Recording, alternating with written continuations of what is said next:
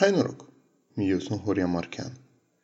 Astăzi îmi doresc să povestim puțin despre limbaj și despre de ce este limbajul foarte important în RPG-uri. Limbajul, în opinia mea, desigur, este teribil de important în RPG-uri, fiindcă este cea mai fundamentală unealtă pe care o are GM-ul. Când spun fundamentală, mă refer la faptul că ea stă la baza, la fundația a tot ceea ce face GM-ul sau naratorul, cum preferați. Toată existența jocului, dacă doriți, se bazează pe construcția lingvistică, în cele din urmă, pe care o demarează acest narator. Da? În episoadele anterioare am discutat despre cum jocul în sine nu există în carte sau pe tabletop-ul virtual, ci există undeva plutind deasupra mesei. Da? El poate să existe în acest spațiu comun pe care îl împărtășim, naratorul și jucătorii, sau doar jucătorii, în măsura în care el este alcătuit, construit din limbaj. Din cauza asta, limbajul pe care îl folosim stă la baza a tot ceea ce se întâmplă, de fapt, în jocurile de rol. Bun, ok, dar cu siguranță că o astfel de perspectivă, o astfel de paradigmă, are o mai largă aplicabilitate în jocuri cu cât ele sunt mai mult theater of the mind, cu cât ele sunt mai puțin vizuale, să zicem. Pentru că există înlocuitori de limbaj. O hartă, de exemplu, sau acel battle map pe care desenezi cu markerul sau o hartă printată sau așa mai departe, este fără îndoială un astfel de înlocuitor de limbaj. Ea simplifică limbajul care este în mod necesar încălcit da, al descrierii unui spațiu, transformându-l în limbaj vizual din limbaj verbal, să zicem. Bun. Alți înlocuitori de limbaj sunt, de exemplu, miniaturile. Da? Ok, bun. Personajul meu este aici, personajul meu arată în acest mod, personajul meu deține obiectele X și Y pe care le puteți vedea pe miniatură. Da? Din nou, un înlocuitor de limbaj ne ajută să descriem mai puțin sau mai clar. Un al treilea exemplu de înlocuitor de limbaj sau poate mai mult de atât, poate un facilitator de limbaj este un tabletop virtual, da? Foundry, Roll20, ce preferați. Un astfel de facilitator, deci, ne ajută nu doar să vizualizăm anumite lucruri, nu doar să strângem la oaltă informații disparate, ci și să rămânem într-o oarecare măsură conectați unul la celălalt. Ceea ce este fără îndoială util. Ok, există deci și acești înlocuitori de limbaj pe care îi putem folosi pentru a ne simplifica viața. Foarte bine. Cu toate astea, este ceva ce mi-aș dori să aduc în discuție, și anume regulile lui M.R. James. M.R. James este un scriitor britanic, este părintele poveștilor cu fantome, practic, și el are trei reguli despre cum să scrii o poveste cu fantome în mod eficient. Acum, întâmplarea face că eu sunt de părere că regulile lui M.R. James sunt mult mai larg aplicabile și mult mai ar fi mult mai înțelept să le aplicăm și gândindu-ne la imersiune în RPG-uri în modul general, nu doar la povești cu fantom. La un moment dat, când voi vorbi și despre a doua regulă a lui James, vom reveni la chestia asta și poate că va fi mai clar. Pentru moment, vreau să discut puțin despre regula numărul 3 din 3 al lui M.R. James, și anume că povestea trebuie să fie ușor de înțeles și nu supraîncărcată cu jargon, cu limbaj tehnic, ca și cum ar fi o teză de doctorat mai curând decât o operă de ficțiune. Așa o prezintă Mike Ashley, această regulă în 1979. Ok. De ce asta e important? Pentru că tehnicizarea sau apariția de jargon, de termeni de jargon, de termeni specifici, schimbă tonul unei povești. Cu cât uh, există mai, să zicem, mai puțin mister și mai multă înțelegere asupra mecanicilor care fac povestea să funcționeze într-un anumit fel, cu atât, deci, se schimbă tonul poveștii și ea capătă o altă alură. Da? Este foarte importantă pentru mine, cel puțin, acest spectru între mai tehnic și mai misterios. Folosesc termenul de tehnic aici în sensul lui grecesc, de tehne, de artă, de meșteșug, de cum faci o chestie. Da? Tehneul înregistrării unui podcast, de exemplu. Da? Meșteșugul înregistrării unui podcast. Astfel încât eu folosesc preferențial, mai ales în RPG-uri fantasy, limba română. Pentru că ea pare mai elementară, mai de bază.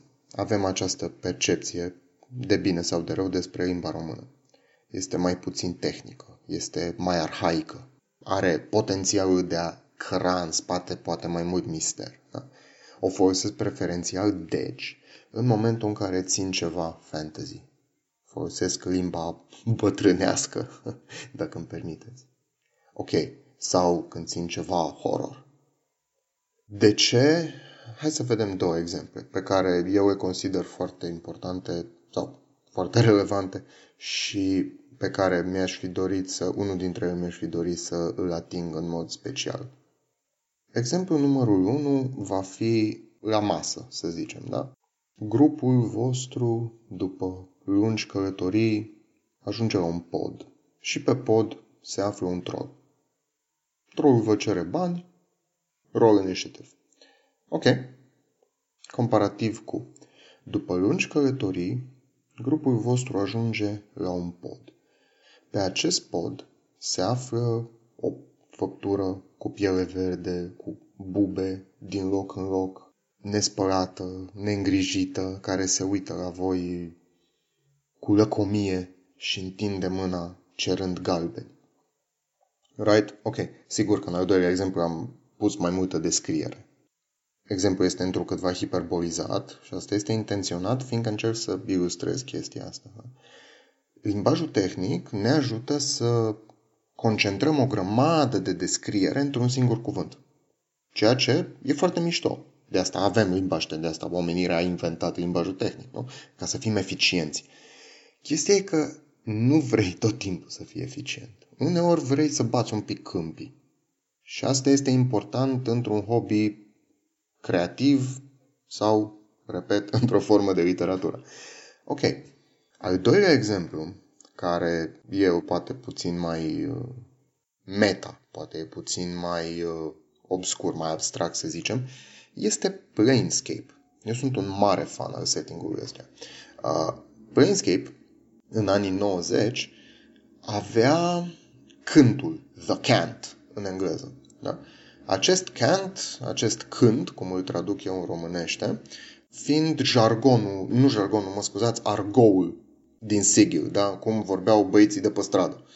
Ok, termen ca blood, basher, what's the chant, what's the dark și așa mai departe. Chestii luate practic din argoul Cockney din Anglia victoriană.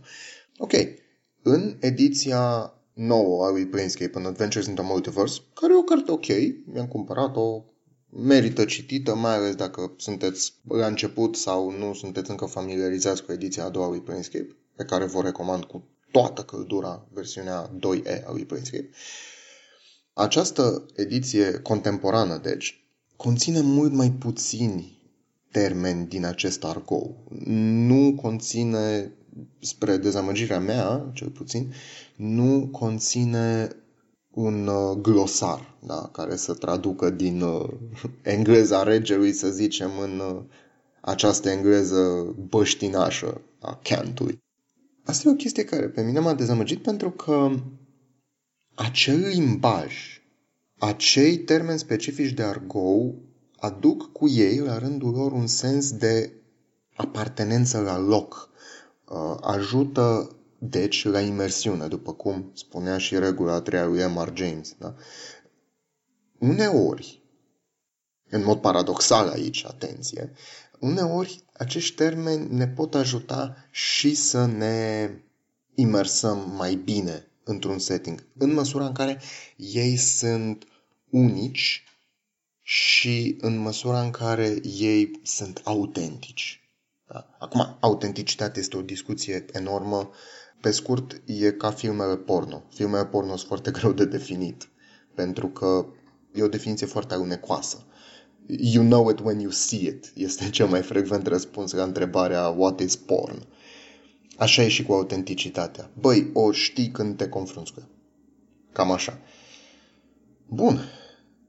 Chestia asta ne sugerează ce? Că există în măsura în care rămânem pe partea de mister a aspectului tehnicalitate mister, putem folosi termeni specifici în măsura în care ei nu sună tehnici și nu, nu ne mută tonul poveștii, dacă doriți. Ok. Când nu folosesc preferențial limba română, nu sunt un uh, taliban al limbii române, nu sunt un mare fan al Academiei Române de altfel și așa mai departe. Nu folosesc preferențial limba română când țin chestii SF și nu vă recomand să o faceți. Când jucăm chestii SF, de exemplu Mothership, acolo la greu poți să bagi techno-babble, da, cum, cum zic englezii. Ok. Cu cât, acum, sigur, riscul e să nu te duci într-o zonă foarte pulp, da, în care emițătorul de raze gamma din dimensiunea Ts s-a supraîncărcat cu argon bioelectric. Oh, nu, da? Ok, nu. Sau, dacă vă doriți chestia asta, foarte bine, dar, dar fiți conștienți de ea. Ok, deci sunt contexte în care nu aș folosi preferenția limba română. Aș juca un joc în romgleză dacă el ar fi cyberpunk, de exemplu. Acolo ar merge de minune. Dacă el ar fi chiar și operă spațială sau o chestie din asta mai, mai neobișnuită. Da? Ca și corolara chestia asta, dacă aveți un joc în evul mediu, aruncați o privire și culegeți niște termeni de latină. Dar dacă vreți să îi dați jocului vostru, hai să spunem, alura de a fi cu personaje mai competente, mai, uh, mai bine axate și mai bine pregătite pentru sarcina pe care o au de adus la îndeplinire. Ok.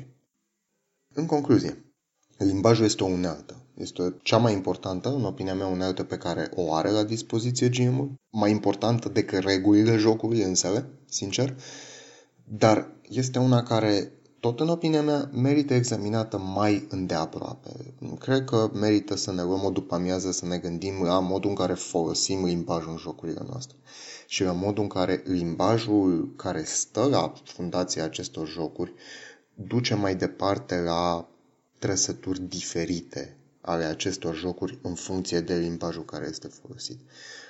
Sper că aceste idei să vă inspire să găsiți la rândul vostru idei noi pentru jocurile voastre și sper să vă fie de ajutor.